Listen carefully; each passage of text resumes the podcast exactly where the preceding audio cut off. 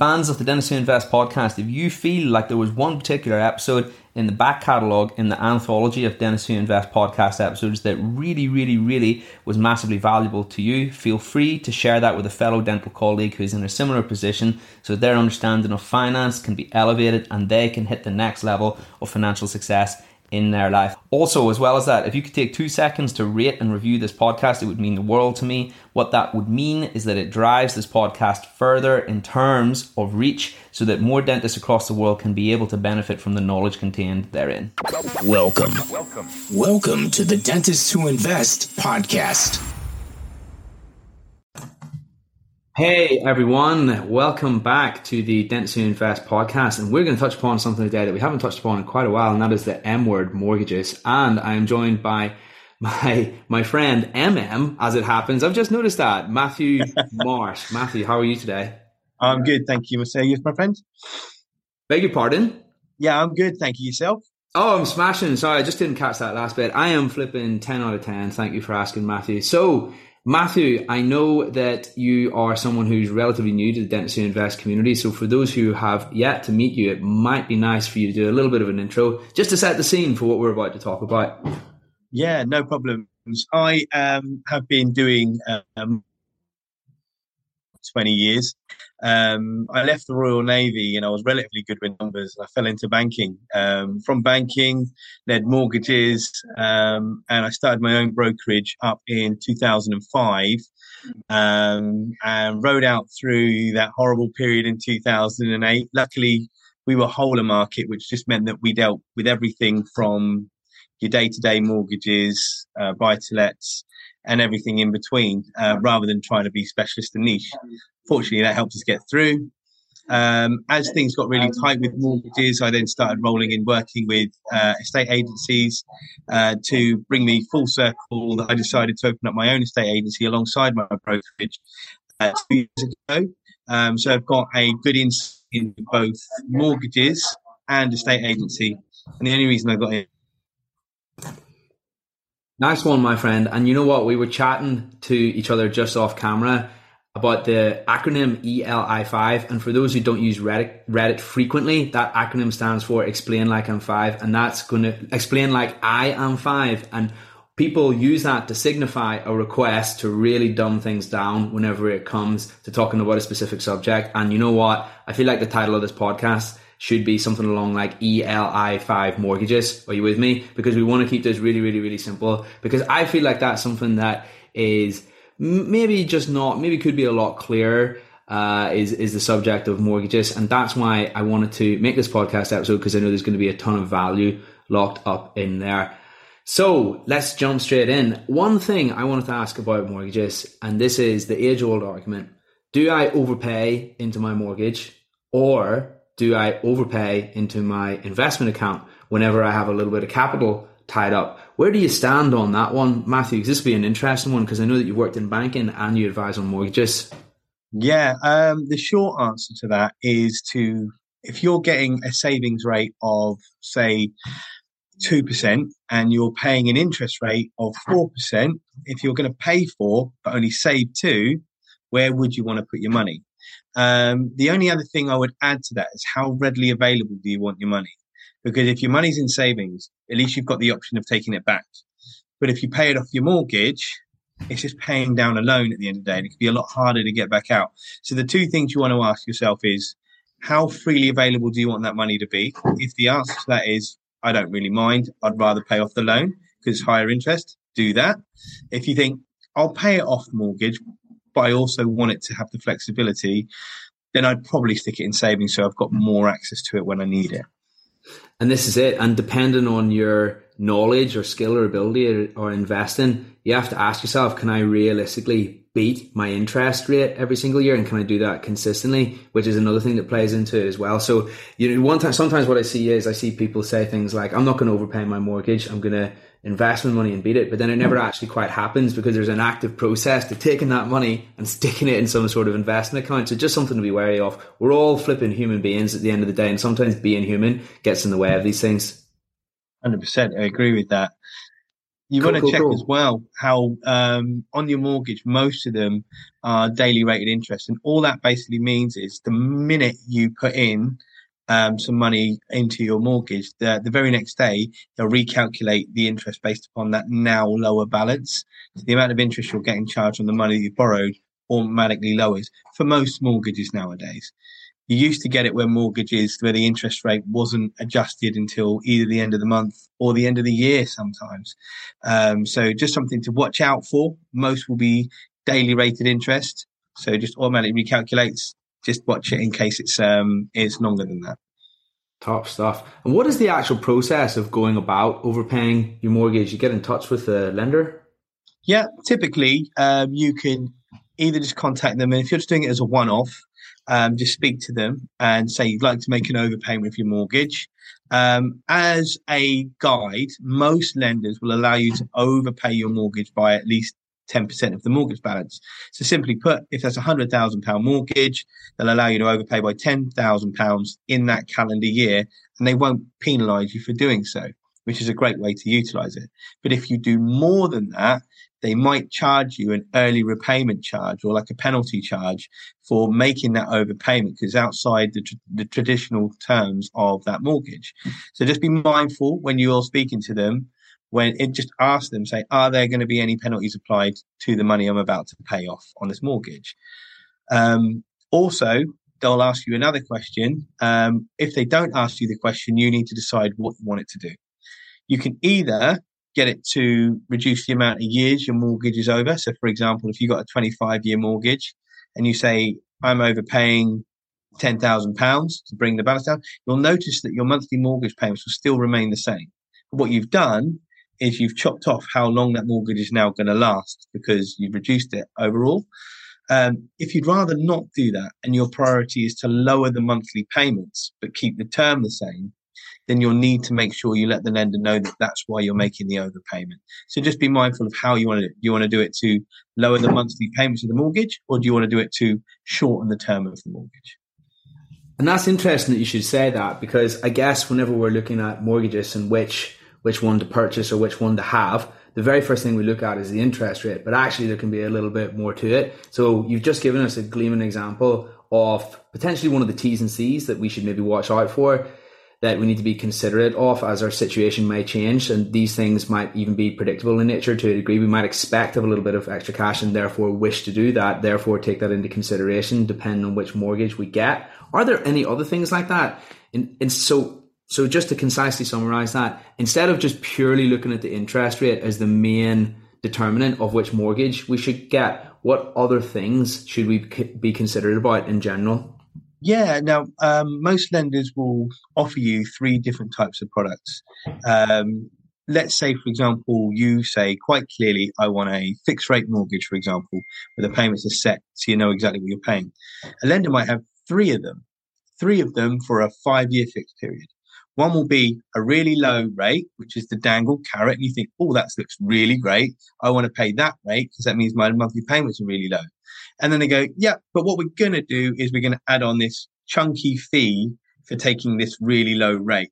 So, what? Example, Come on. Yeah. no, absolutely. So they'll say, for example, you can have a rate of uh, 4%, which in today's market is really good.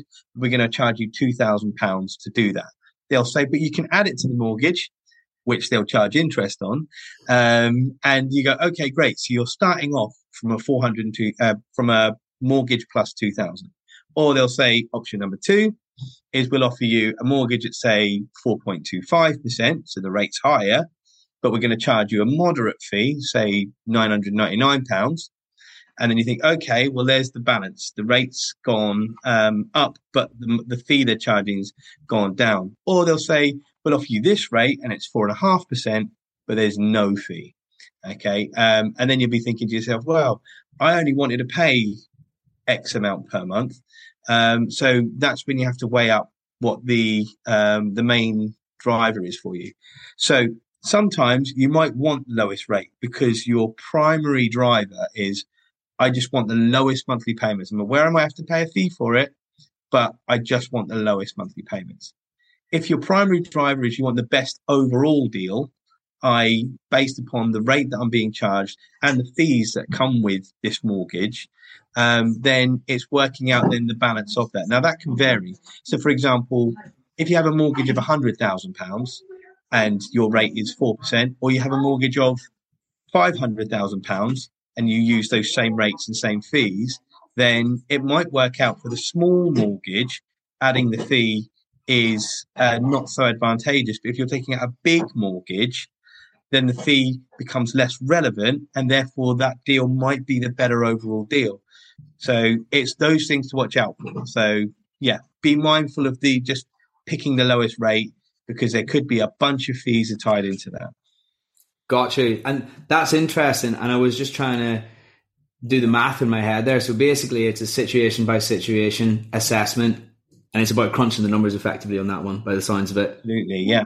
Cool. Anything else we should watch out for aside from the interest rate? There's bound to be loads. Yeah, there's there are other things as well, such as um, just touching more on the fees. Is a lot of lenders will offer things like free valuations, cashbacks, free legal work, those kind of things, um, which sound great. They're all incentives, and they they're like, wow, well we can go with this, and that's not a bad thing. If you're looking at investing in a property, for example, you might think, well, I want to do this, and I don't want to outlay any money, so I don't want to pay anything to get this property valued because if there's a load of problems, I don't want to have wasted my cash buying uh, to check that out. So let the lender take the risk. But they'll they're going to make their money somehow because these banks know how to make money. Um, and so what they'll do is they'll adjust their rates, they'll adjust their fees to make sure that one way or another they've costed it out and they've worked out how they make their money at the end. Um, most lenders nowadays will offer you a standard mortgage valuation. And without getting drawn into the world of different valuations you can have out there to make it more complex, a mortgage valuation is only going out to check that the property is worth what they say it's worth, and there are no clear and obvious signs of um, damage or that it's habitable. It's only really in the lender's interest for a standard valuation if you want to get something more in depth, are you buying something to invest in?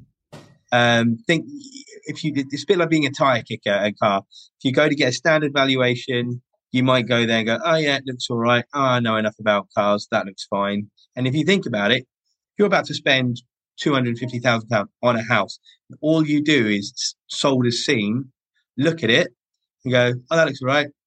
Here's two hundred fifty thousand pounds. It's a big investment to not even turn the taps on, check the electrics, check the, the gas pressures, check all of these things. So I would normally suggest you want to get a bit more of a, a survey done than just uh, being drawn in or sucked into, I get a free valuation out of this. So that's a big one. We could talk a lot more about that one, but I'll move on.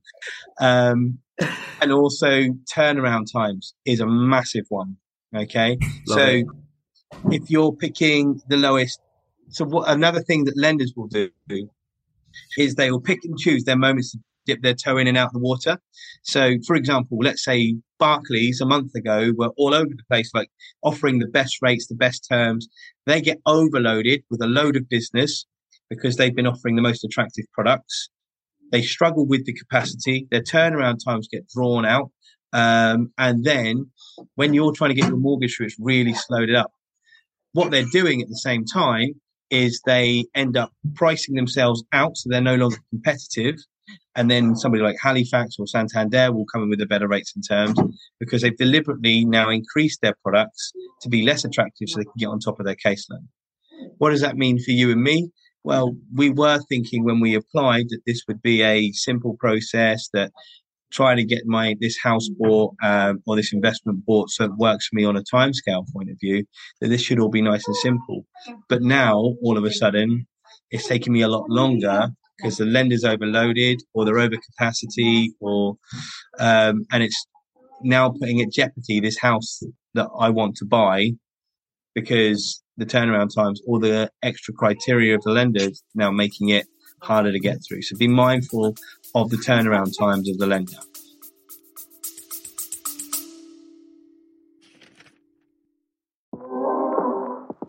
Real quick, guys, I've put together a special report for dentists entitled The Seven Costly and Potentially Disastrous Mistakes that dentists make whenever it comes to their finances. Most of the time, dentists are going through these issues and they don't even necessarily realize that they're happening until they have their eyes opened, and that is the purpose of this report. You can go ahead and receive your free report by heading on over to www.dentistswhoinvest.com forward slash podcast report, or alternatively, you can download it using the link in the description. This report details these seven most common issues. However, most importantly, it also shows you how to fix them. I'm really looking forward to hearing your thoughts.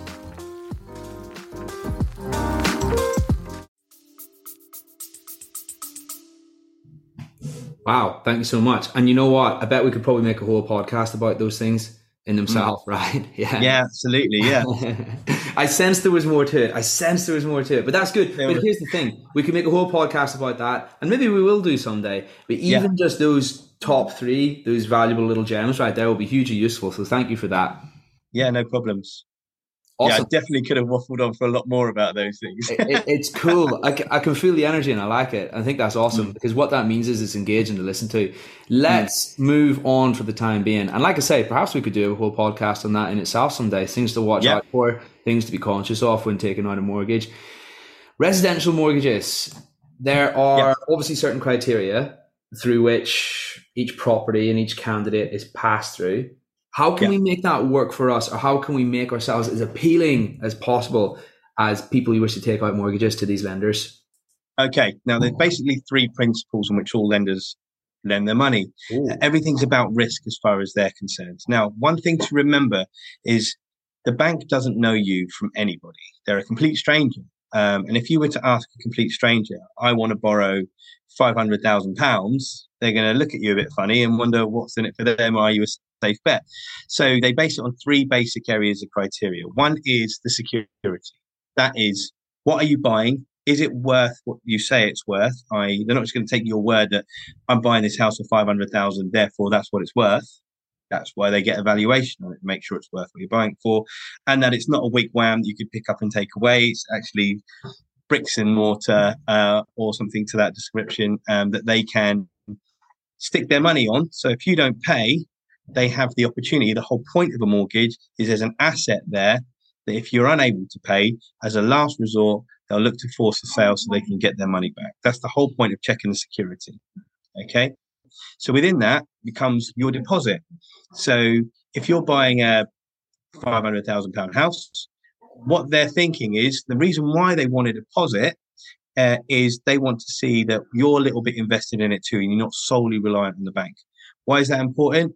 Well, if you put in, if you went to your friend and you went to buy something and they said, I really, really want this and I've only got a fiver, can you give me the other 95 quid? Your friend's going to look at you a bit funny and wonder why and you really want it.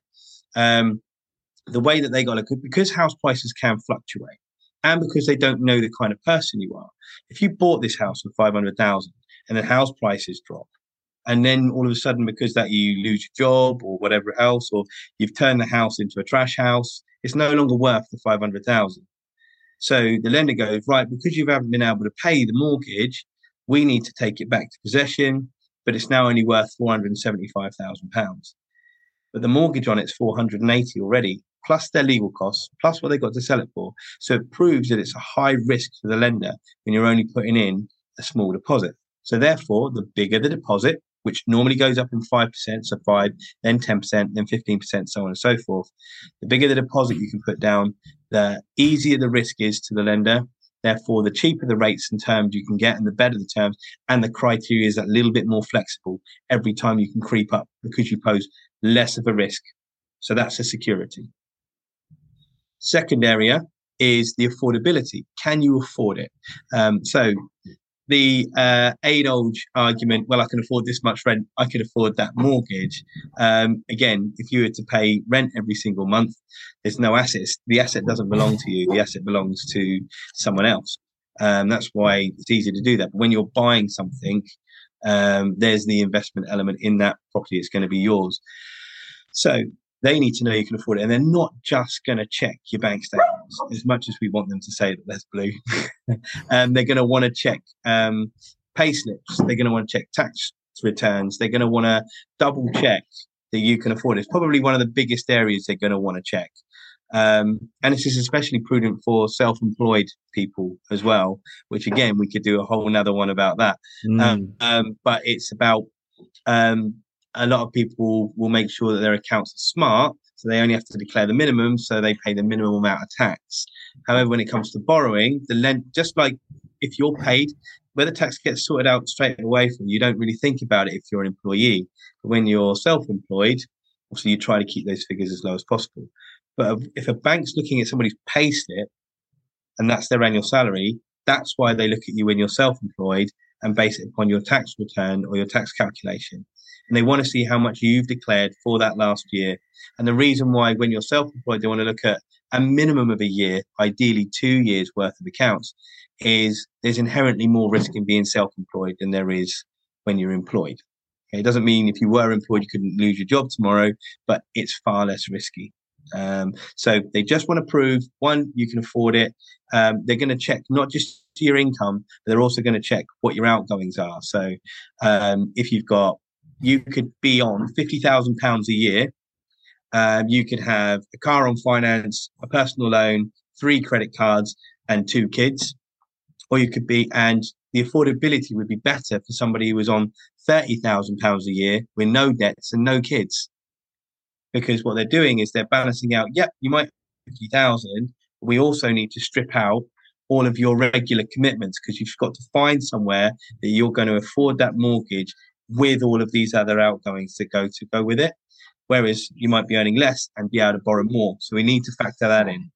Some lenders will use as a rule of thumb around four and a half to five times your income. But please, please, please don't solely rely on that simple algorithm because most lenders nowadays are heavily affordability based um, and they will check your affordability. And a lot of the time they'll use ONS, the Office of National Statistics, Statistics data to verify your income. So even if you're only paying £200 on your food shop and the Office of National Statistics says that it's 350 pounds, that's what they'll use because they'll always uh, on the side of caution. So you might think, well, I can afford this, but that's how the banks are assessing your affordability. The third one is the um, are you credit worthy?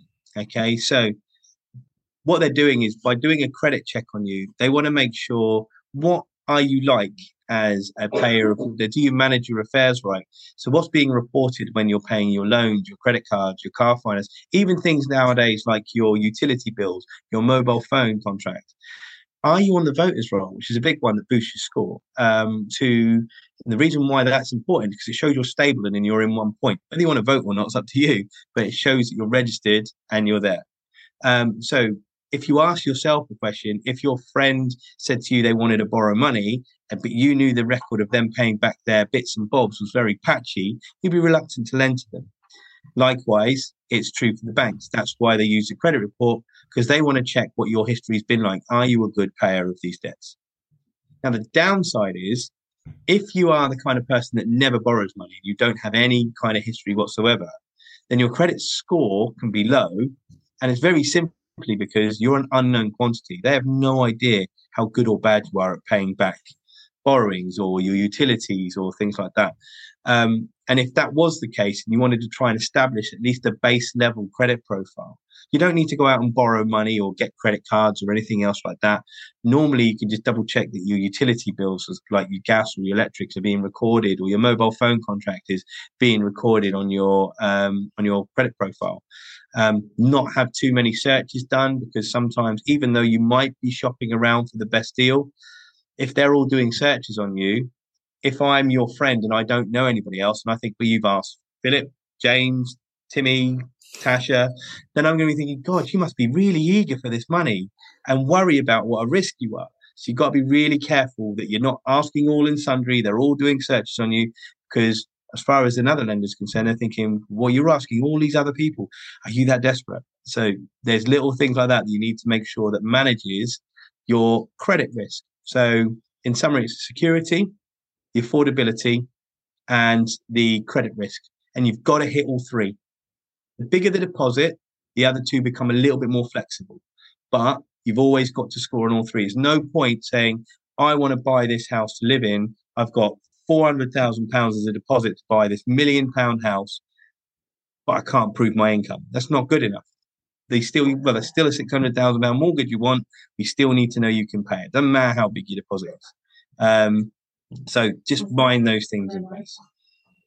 One, two, three, boom, boom, boom. I love that. There was so much detail in there. You know what? Something just came into my head as you were talking, and I wonder does this affect your credit score?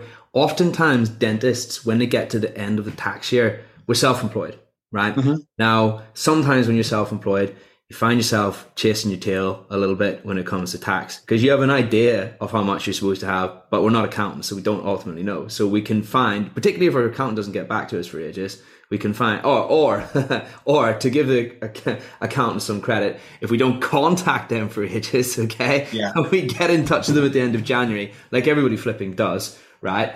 And then we find we find that we're basically a little short for HMRC then you know obviously there's the option of spreading out the repayments with a little bit of interest. Yeah. Yeah. Does that affect your credit score? Um, it depends if it's been recorded. Normally, um, if it's not being done by a credit, if you're just paying HMRC, HMRC don't normally record their payment profiles on your credit report, but they will record it if you default against that agreement. Um, yes. Um, what I mean by that is so normally if you've missed a payment on like a credit card or a loan or anything for that matter normally if it's within 30 days um, or within that calendar month they'll normally just it won't even show on your credit report um, but if you miss it by more than a month they'll mark it as a one or a two if it's two months and so on and so forth but if you get to a point where and a, a default is very simply that I made an agreement to pay you X amount of money, and that was the agreement that we set up for you to give me the credit facility to do this. But now I can't afford to do that, or I haven't kept my end up on that. I have defaulted against that original agreement. And that's what can happen with a default. That shows that you made an agreement with a lender and now you can no longer manage that, which then affects your credit score.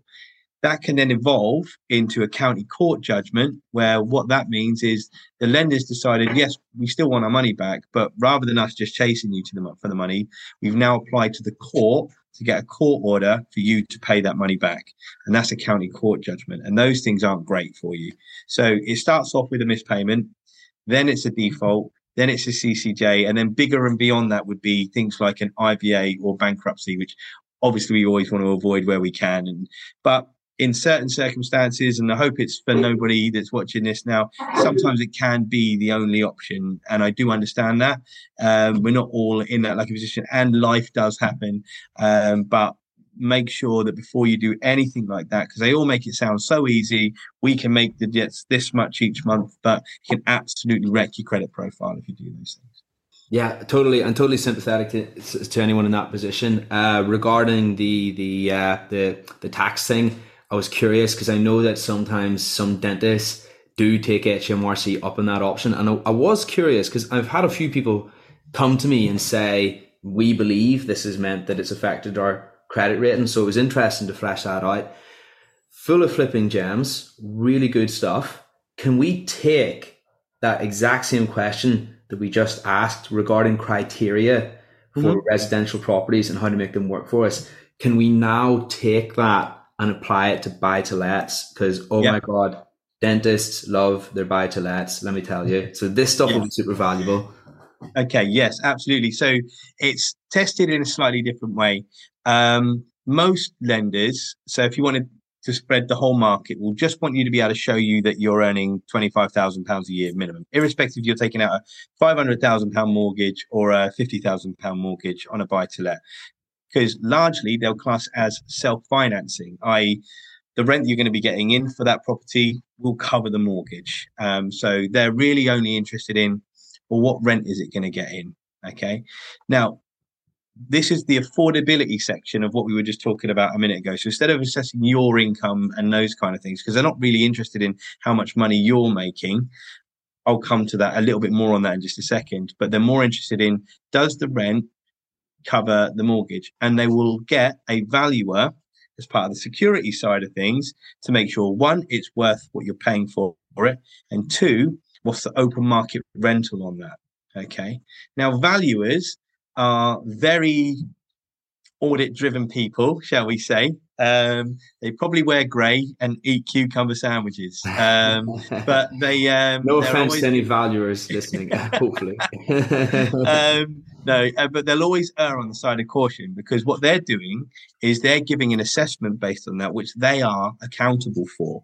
So if they turned around and said willy nilly that it was worth this much, and then the mortgage company wanted to take it into possession, and they said, well, hang on, it's nowhere worth nowhere near what you said it was worth. Obviously, they'll allow for fluctuations in the market from when it was, but uh, or this isn't a suitable security. You told us it was. They are liable for that, so they're always going to err on the side of caution. Typically, they'll base the value and the rental income based upon what's happening in and around the market. So they'll look for comparable properties. So if it's a three bedroom semi in that area, they'll go, well, generally, three bedroom semis in this area, we've done our research, have let out for 1200 1500 pounds a month and they'll get three comparables and they go right yep so based upon that comparable evidence that this is what this property should achieve and they'll give a report saying house is worth X amount, the rent is getting is worth uh, Y. Um, from that, they'll apply that to the affordability and go right. What kind of rent are you getting on this place? And then there's another stress test, which I'll come to at the end.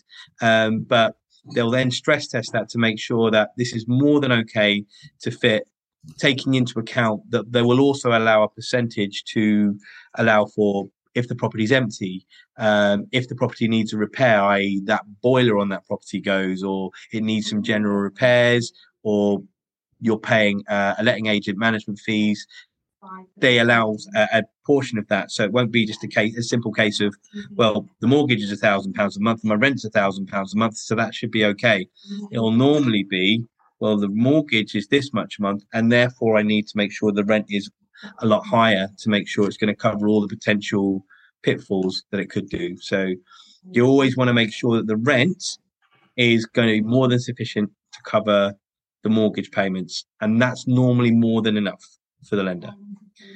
Without going too much into it, there are options where they will do things called top slicing. All that means is the rent's not matching uh, or the mortgage payments that are needed, so we will allow you to use your income to top slice or cover off the difference.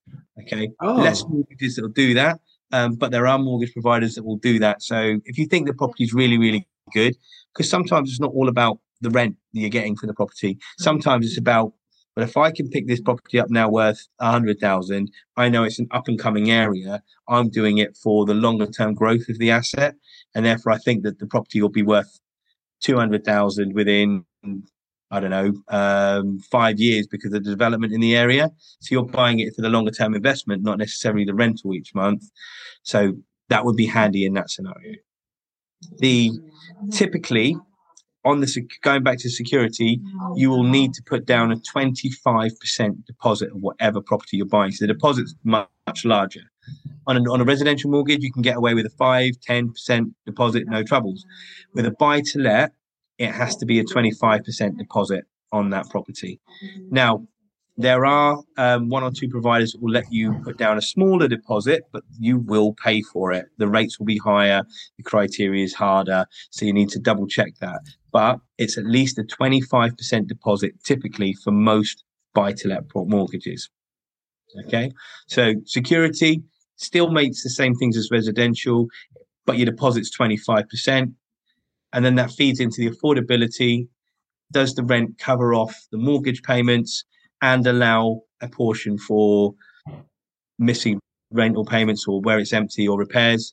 Um, and then the credit criteria is um, pretty similar. They want to check that you're a safe bet. Now, the key difference as well is the regulation between the two. This won't mean a lot to everybody else, but to us as advisors, it does. Um, with mortgages on residential houses, they're classed as regulated under the uh, Financial Conduct Authority. And with buy to lets, typically they're not regulated. That doesn't mean that they're unsafe. It just means that because they're classed as an investment rather than the main property you live in, the rules under the FCA change slightly. Now, we just need to know that. But here's the quirk if you or any member of your family at any point ever lived in that property, it classes as regulated, which can change the lenders that you can approach for that. Um, and that's at any point. So you could have lived in a house, moved out, rented it for 10 years, Um, but they'll now class it, even though you've never lived in it, and you go to remortgage it or do something with it later on down the line, and they'll still class it class it as a regulated mortgage. So just be mindful of that. You do need to let your broker or lender know if you've ever lived in it because it will make a difference to the providers you can approach. Does that ever work in your favor if we take that and flip it on its head? Because you could live there for a month, call it, you know, whatever, however, you, you know, get a mortgage on it, right? And then rent yeah. it out, right? And then do something along those lines. Obviously, everything's strictly above board, you know, yeah. what we're about to talk about. But what I'm asking is, is there ever a situation where that can work in our favor? Because to me, it seems yeah. like there might be. Yeah, absolutely. So you can um, you can have more than one residential property first and foremost. Um, so you are allowed to have that. It has to be plausible. Um, so, for example, if you had a residential property in where I am from in Portsmouth, um, and I was doing a lot of work in London, uh, rather than paying lots of money to Airbnb and stuff like that, I might think I'm going to buy myself a little uh, bolt hole in London. I can work from there and then come back, or my I'm buying a house for my mum or something like that, then I can have more than one residential mortgage. Um, but in this scenario, where I'm thinking to myself, right, well, I'm going to buy this house, I'm going to li- live in it, do it up, sell it on, or let it out, depending on what I've done with it, then you can absolutely do that under a residential mortgage. Yes, you can. Um, all that you're obligated to do is at the point in which you vacate the property to let it out, you need to let the lender know that you um, wish, or what they call a consent to let. Can I please let this property out? Um, and typically they'll say, yeah, not a problem at all. They might apply a small charge um, to the mortgage or the rate that you're paying because it's now affected that. And normally what they'll do is they'll that'll be a rolling six month thing that you'll just have to go back and say, yes, we're going to consent to you letting this out for six months.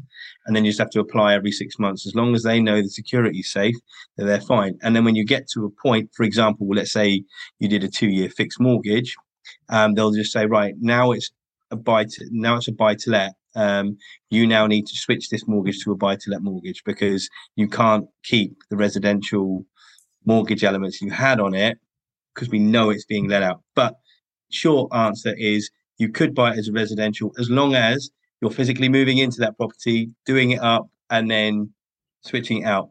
You would need to double check, make sure you let your lender or advisor know that's what you're doing because the best thing to do in that scenario then is to try and make sure there is a mortgage that doesn't have any tie-ins because you might move into it, get a great deal on your mortgage, try to pick a mortgage without any ties or are those early repayment charges we spoke about earlier. Um, that way you can then flip it without having to pay penalties with the lender for leaving that mortgage early. Very cool. Thank you for that. There'll be a lot of people out there who have buy to lets or are thinking about getting buy to lets, but given that interest rates are what they are, then what that means is they're not nearly as profitable as what they once were, at least for the time being, compared to low interest rates eras, certainly. There must be means that we can undertake in order to make those more profitable from the mortgage side versus the actual rental side. Yeah, yeah, absolutely. So, um, one of the things we want to check whenever you're buying these things is making sure that the rent is more than sufficient, as we mentioned on the affordability a moment ago, to make sure that the amount um, of rent you're getting is going to more than cover what you need. So, how to work out a basic stress test. So, bear with me on this. This is quite straightforward, um, but um, it involves a few little numbers. So, there's a few little things to write down. So, first of all, you want to take, let's pick the example of uh, numbers nice and easy a hundred thousand pound property. You want to buy a hundred thousand pound property.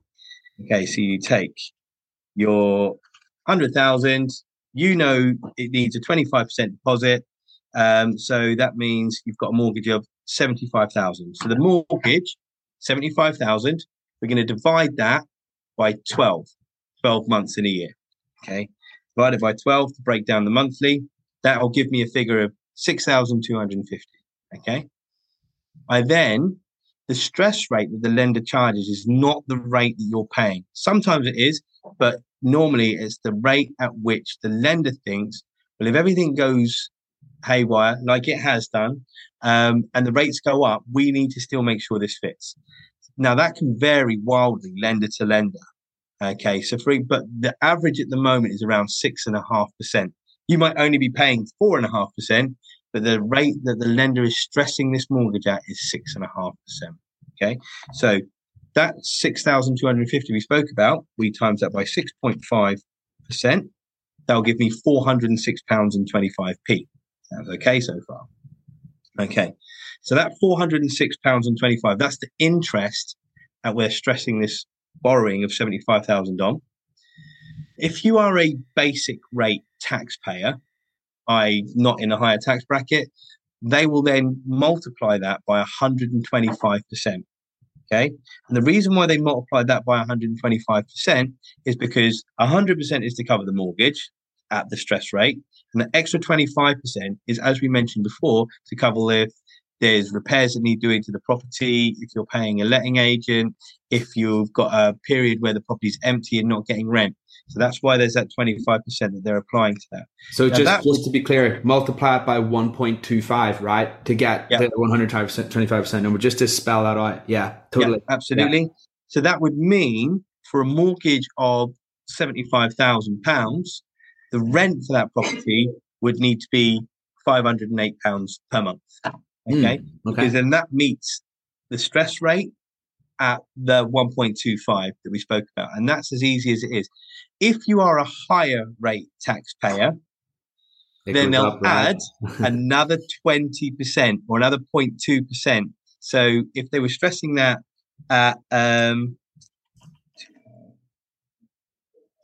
then it would be at that stress rate that we talked about. Um, and then they would multiply that by 145% or 1.45. So that would mean the rent on that as a higher rate taxpayer would be 590 pounds a month you'd need in rent. Very quickly, how you beat that if you're a higher rate taxpayer, and we will do a whole different podcast on this if you want to, is we could look at doing it as a limited company buy to let. Yes, yes, yes, which yes, yes, yes, is a whole different, which will keep that much easier. But that's a whole different podcast. But it just helps you understand how the lender's going to assess you. And when you're looking at it, you will think to yourself, how much deposit do I need to put in? Is 25% going to be enough? Because the lender might only say, well, based upon the rent that's coming in, we can only lend you this because that's where the stress rate gets. So that's really important. Otherwise, because a common myth that we come across quite a lot is, well, I know that the mortgage more than covers the rent, but that's based upon the rate that they're paying, not on the stress rate. And they also haven't applied the 1.25 or the 1.45. So you need to be really, really mindful of that. Now, there are lenders, which I'm really pleased to say, um, that are beginning to come back down on their stress rates, which makes this really easy. Or if you take out a five year fixed, they'll let you um, use that five year fixed rate that you're paying as the assessment rate. The way the lender looks at it, we've got a longer term tie in with this client. Therefore, they're less of a risk to us. So, therefore, we're happy to make that a little bit easier. You just have to decide whether you want to be tied in for five years, especially if you're looking to flip it because the penalties might be high. Got you. Okay, good stuff. Very, very, very valuable info.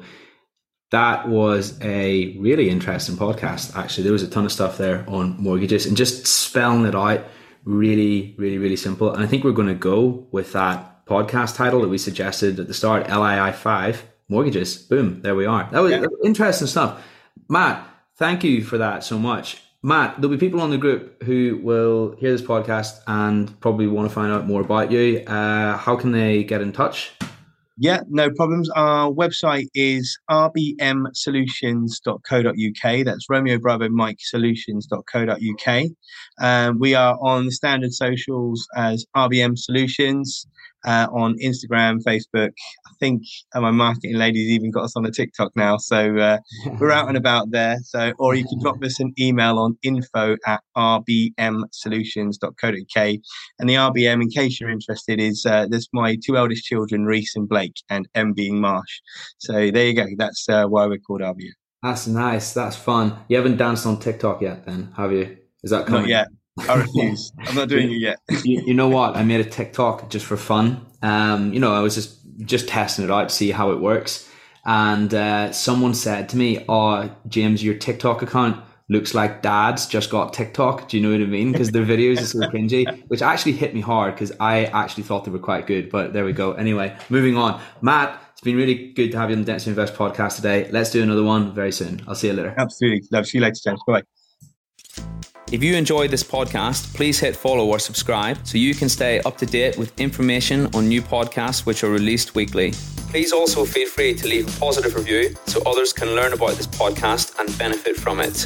I would also encourage any fans of the podcast to sign up to the free Facebook community from which the podcast originated Please search Dentists Who Invest on Facebook and hit join to become part of a community of thousands of other dentists interested in improving their finances, well being, and investing knowledge. Looking forward to seeing you on there.